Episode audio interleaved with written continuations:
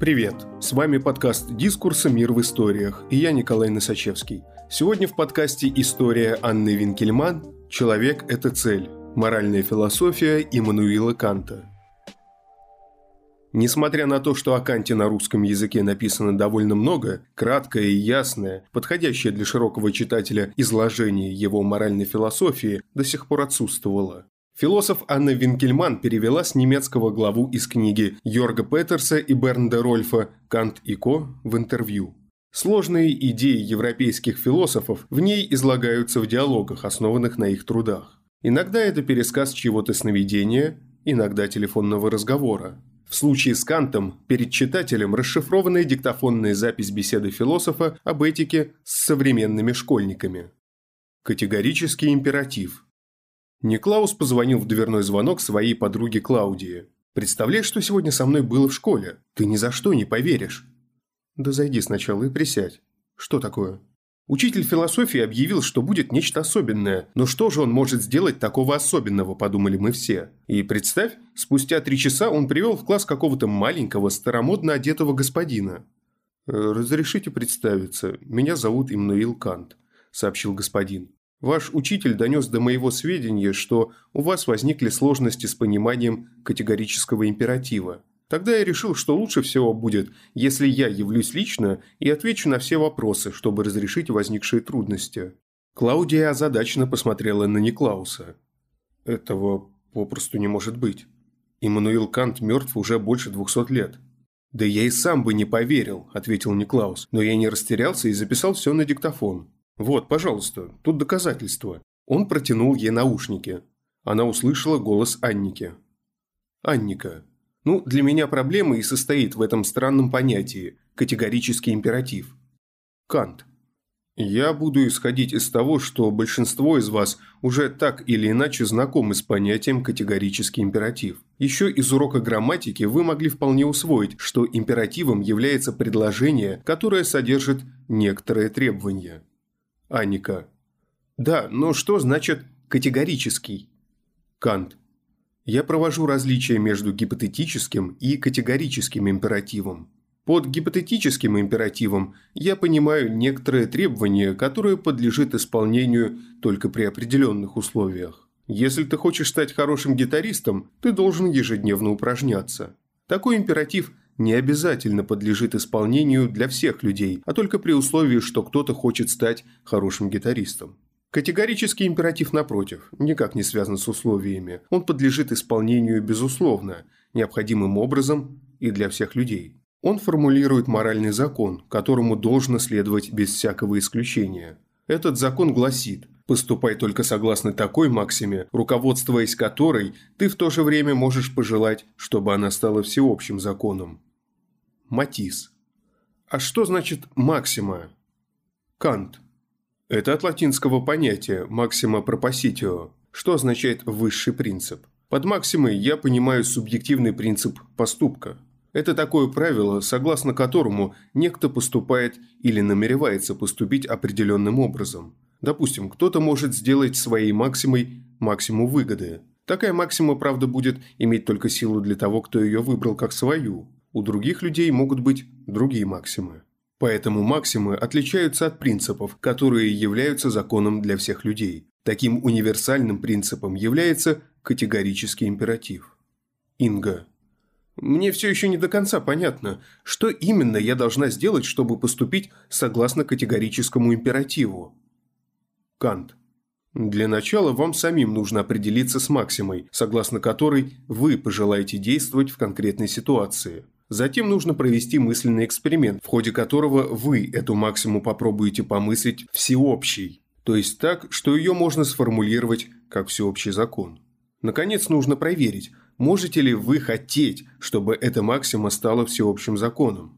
Если вы можете это хотеть, чтобы ваша максима стала всеобщим законом, тогда поступок будет моральным. В любом же другом случае – нет. Инга.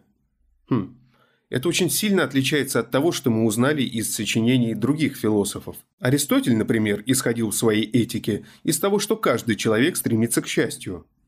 Кант. Да, но такой эвдемонистический подход кажется мне неудачным. Действительно, все люди стремятся к счастью. Но ведь если спросить людей, в чем именно состоит счастье, мы получим очень разные ответы. Один видит счастье в богатстве, другой – самореализации, третий – в добродетельной жизни. Из этого нельзя вывести всеобщего обязательного закона. Такая всеобщая обязательная этика может быть основана только на разуме, на понятиях, которые априори содержатся в разуме каждого человека. Максимилиан, как вы пришли к этому? Не могли бы вы нам объяснить, почему категорический императив должен звучать так и никак иначе? Кант. Это долгая история. Впрочем, если вам правда интересно, я хочу попробовать это объяснить. Итак, в поисках обязательного морального закона для всех людей можно исходить только из доброй воли, так как нет ничего в мире, кроме доброй воли, что без ограничения добро. Все прочее, что человек считает добрым, при внимательной проверке окажется лишь относительным. Например, рассудок. Рассудок считается чем-то добрым, но не добр сам по себе. Если подумать, это станет ясно. Ведь и убийца нуждается в остром как бритва уме, чтобы спланировать идеальное преступление. Точно так же дело обстоит и с мужеством, решительностью, настойчивостью. Они хороши как добродетели инспектора полиции, но губительны, если ими обладает жестокосердечный грабитель банков. Для таких и других мы могли бы привести еще много примеров. Верно следующее. Они хороши сами по себе, но при условии доброй воли то есть только тогда, когда ими распоряжается добрая воля. Например, обладая силой, человек доброй воли может делать много добра. Злодей же, имея силу, может причинить много несчастий. Так что все зависит от воли. Только добрая воля добра сама по себе. Максимилиан. Но разве это не то же самое, как если бы я, например, сказал «белая стена – белая»? Это вроде бы называют тавтологией. Кант. Должен признаться, я, впрочем, все же разработал некоторый метод, вооружившись которым можно двинуться дальше. Возникает, как вы верно заметили, вопрос, почему же воля добрая? Сперва я хочу пояснить, из-за чего воля недобрая. Она недобрая из-за того, чему она служит причиной, из-за ее последствий. Давайте представим кого-нибудь, кто хочет сделать другому что-то доброе. Для этого он действительно прикладывает усилия, пускает в ход всевозможные средства, но дело не ладится. Однако в моральном отношении никто не смог бы вменить ему в вину неудачу. Можно было бы обвинить его в неуклюжести, но не в неморальном поведении, ведь он действовал по доброй воле. Получается, что реальные последствия не играют роли при моральной оценке воли. Максимилиан. А каким же тогда образом следует оценивать волю? Кант. Это я намереваюсь пояснить вам в связи с понятием долга. Я различаю поступки, противные долгу, сообразные долгу из чувства долга. При этом поступки, противные долгу, меня не интересуют, так как мы говорим о морали. В этом развлечении для меня важно, что сообразный долгу поступок мы могли бы даже сказать сообразующийся с долгом, не то же самое, что моральный поступок, то есть поступок из чувства долга. Анника. А вы не могли бы привести какой-нибудь пример? Кант. Допустим, хозяин магазина определяет цены на свои товары и решается быть честным. Он не хочет, как говорится, облапошить своих клиентов, даже если они неопытные покупатели или дети. Подобный образ действия сообразен долгу. Со стороны, как кажется, он согласуется с понятием о долге.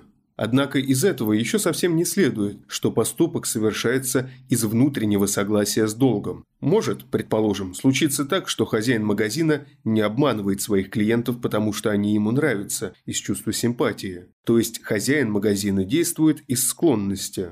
Можно допустить и то, что хозяин магазина честен со своими покупателями для того, чтобы они от него не разбежались и дело его могло развиваться дальше.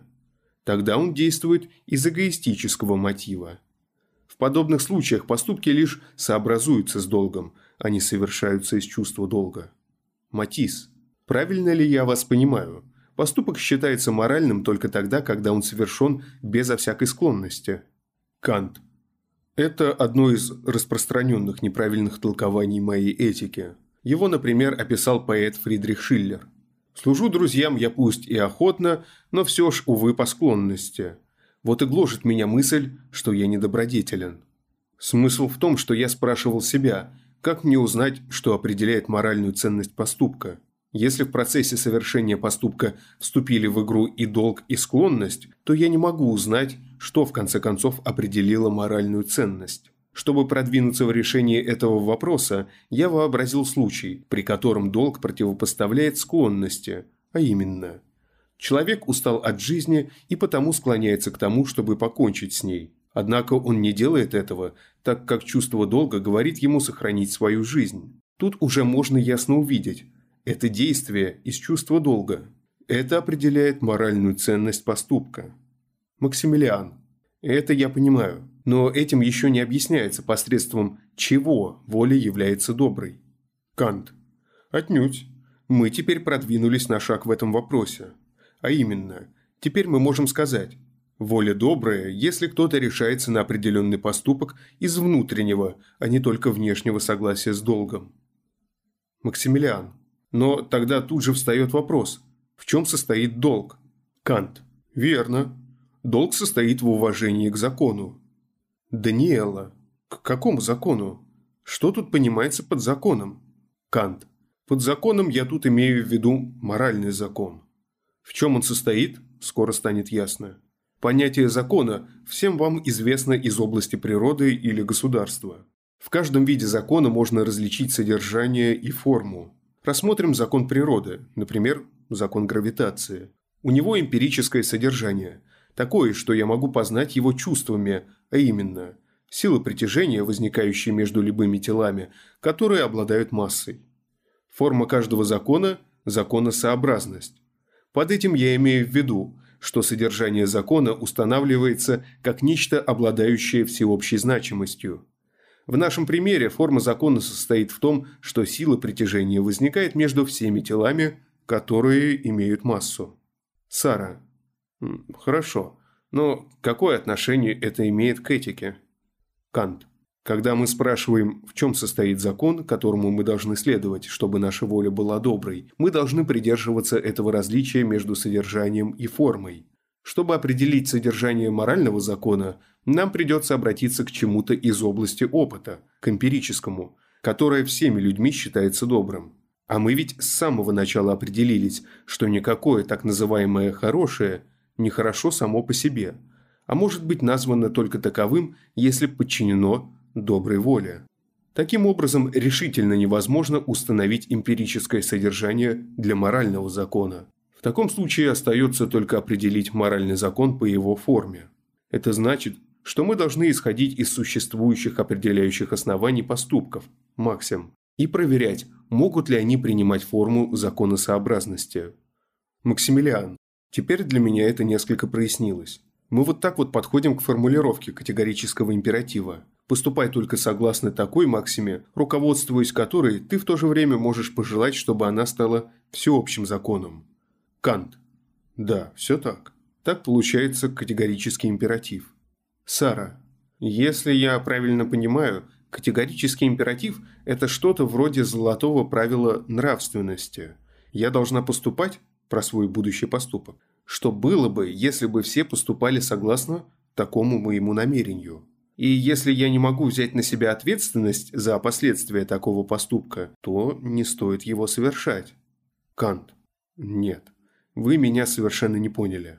Именно этого я и не имел в виду. Я уже пояснил, что в моей этической концепции речь не идет о том, чтобы оценить последствия поступка. Морально ли максима зависит не от того, желанно ли последствия поступка для того, кто его совершает, и всех людей, но от того, могу ли я, как разумное существо, пожелать ее. То есть, Могу ли я возвести максимум в ранг всеобщего закона, без того, чтобы при этом возникло противоречие? Сара. А вот что именно значит выражение «можешь пожелать» в вашем категорическом императиве? Как вы это понимаете? Когда я могу что-то желать, а когда нет? Кант. Критерий для этого, чтобы я мог или не мог чего-то желать, это разум. Я стремлюсь к тому, как я уже сказал, чтобы этика основывалась на чистом разуме. То, что противоречит самому себе, не может быть разумным. Поэтому нам следует подумать над тем, можно ли возвести максимум в ранг всеобщего закона без противоречия, или же оно в таком случае возникает? Сара. Не могли бы вы привести пример? Кант. Конечно. Допустим, что кто-то, кто испытывает большие финансовые трудности, размышляет таким образом. Нужно бы занять у кого-нибудь денег, но столь существенную сумму я никогда не смогу вернуть. Но мне никто никогда не даст в долг, если я не пообещаю вернуть долг к определенному времени. Получается, что если я возьму в долг, то дам ложное обещание. И тут, услышав голос совести, он спрашивает себя, является ли его действие моральным. Максима его поступка в данном случае выглядела бы следующим образом. Всегда, когда я нуждаюсь в деньгах, я буду брать деньги в долг вопреки данному обещанию вернуть деньги в срок, ведь я точно знаю, что никогда не выплачу их обратно. Итак, превращаем максимум в универсальный закон. Всегда, когда люди испытывают финансовую нужду, им следует брать в долг, несмотря на заведомо ложное обещание, вернуть его. Сара. И где же тут противоречие? Кант. Это легко увидеть, если подумать над тем, что обещание – это самообязательство. Я обещаю самому себе сделать в отношении другого нечто, что я обещал. Ложное обещание означает, что это обязательство не хотят на себя принять. Таким образом, всеобщий закон, с одной стороны, содержит в себе самообязательство, а именно выплатить деньги обратно, а с другой стороны, одновременное снятие этого самообязательства. Такого закона я не могу желать, поскольку он содержит в себе противоречия. Вы видите, что требование категорического императива возводить в ранг всеобщего. Своего рода мысленный эксперимент, служащий для того, чтобы отслеживать противоречия в своем образе мыслей. Андреас. Если я правильно понимаю, категорический императив не задает какого-либо определенного содержания моему поступку. Кант. Все так. Речь идет скорее о некоторой формуле, с помощью которой каждый может проверить, соответствует ли максима, сообразно с которой он хочет действовать в конкретной ситуации, требованию морали. Если угодно, можно было бы даже назвать такую этику формальной этикой. Андреас. А другие называют вашу этику этикой долга. Кант. Да, это связанные вещи. Я уже говорил, что оцениваю поступки не по их последствиям, а исхожу из того, что обязательства существуют независимо от последствий. Кстати говоря, тут есть еще одно важное отличие от Аристотеля, которого вы уже упоминали. Он исходил из того, к чему человек стремится, а именно к добру, наконец, к блаженству. Моя этика подразумевает, что разум говорит мне, что я должен делать. Андреас. Но не содержится ли в такой этике нечто весьма опасное? Мы как раз недавно на уроке истории говорили про Адольфа Эйхмана, который отвечал за перевозку евреев в концентрационный лагерь. Суд над ним состоялся в Израиле в 1962 году. Во время судебного процесса он оправдывался, утверждая, что всего лишь исполнял свой долг. Кант. Эйхман понимал под долгом совсем не то, что под долгом понимаю я. Эйхман считал себя обязанным выполнить указания своего начальства, то есть Гитлера. Тем самым он стал сопричастным Холокосту. Когда я говорю о долге, то имею в виду обязательства, которые следуют из уважения к моральному закону. Было бы абсурдным утверждать, что долг убивать евреев можно вывести из категорического императива. Шейла. Как-то в философской дискуссии я слышала совершенно иную формулировку категорического императива – примерно такую. Не следует обращаться с другим человеком, как со средством. Получается, что есть два категорических императива. Кант. Точная формулировка звучит так. Поступай так, чтобы ты всегда относился к человечеству и в своем лице, и в лице всякого другого, так же, как к цели, и никогда не относился бы к нему только как к средству. Нет, это не другой категорический императив, а лишь иная формулировка того же самого принципа. Я спросил себя, может ли быть в воле задана такая цель, которая имела бы силу без ограничений? Это должна была быть такая цель, которая не служила бы никакой другой, более высокой цели, а была бы целью для самого себя. Эта цель – человек, который устанавливает цель. Кстати говоря, я использовал и другие формулировки, чтобы прояснить категорический императив, но все эти формулировки, как мне кажется сейчас, не стоит тут обсуждать. Формулировка же, в которой подчеркивается, что человек – это цель, показала себя наиболее полезной, поскольку в ней идет речь о достоинстве человека. Шейла. Почему? Что вы понимаете под достоинством человека? Кант. Некоторая вещь может быть использована в качестве средства для произвольных целей. Люди, однако, не вещи, а личности. Конечно, я могу использовать для моей цели и человека, как, например, продавец продает мне продукты. Но ведь продавец тут не исчерпывается тем, что он для меня и для других есть цель. Он одновременно и тот, кто преследует свои собственные цели. Например, он хочет заработать на своих клиентах. Особенная ценность и достоинство человека состоит в том, чтобы быть способным самому полагать цели. В самоопределении или в автономии. Мы действуем морально тогда, когда уважаем это достоинство человека – и напротив, неморально, если используем другого человека исключительно как средство для своей собственной цели. Возьмем, например, какой-нибудь случай незаконного лишения свободы или кражи. Я, совершая что-либо из этого, использовал бы человека или благо другого исключительно для того, чтобы сыскать себе выгоду. Я думаю, что эта формулировка, в которой подчеркивается, что человек – это цель, особенно помогла бы нам сориентироваться в вопросах прикладной этики. Например, если речь идет о вопросах эвтаназии, генотерапии, исследованиях стволовых клеток и так далее. Кевин. Когда вы обращаетесь к науке, я сразу начинаю думать о проблеме свободы воли. Ученые ведь исходят из того, что для всего происходящего есть своя причина. Если это так, то все наши действия были бы детерминированы, а наша воля была бы не свободна. И тогда любое рассуждение о том, морален ли наш поступок или нет, оказался бы бессмысленным. Кант. У меня есть на это другое мнение. Существует разница между человеком как природным и разумным существом. Я согласен с тем мнением, о котором вы говорите. Человек как природное существо определяется причинами, но как разумное существо он свободен. Но даже в вашем изложении разум не зависит от природной каузальности, а воля свободно ориентироваться на принципы разума. Кевин. Но и это ведь тоже своего рода вид детерминации, но только детерминации разумом. Тогда опять-таки воля не свободна.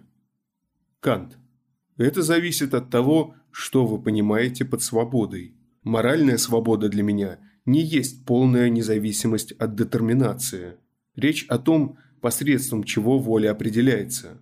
Если ее определяют склонности и интересы, лежащие в природе человека, то тогда она не свободна.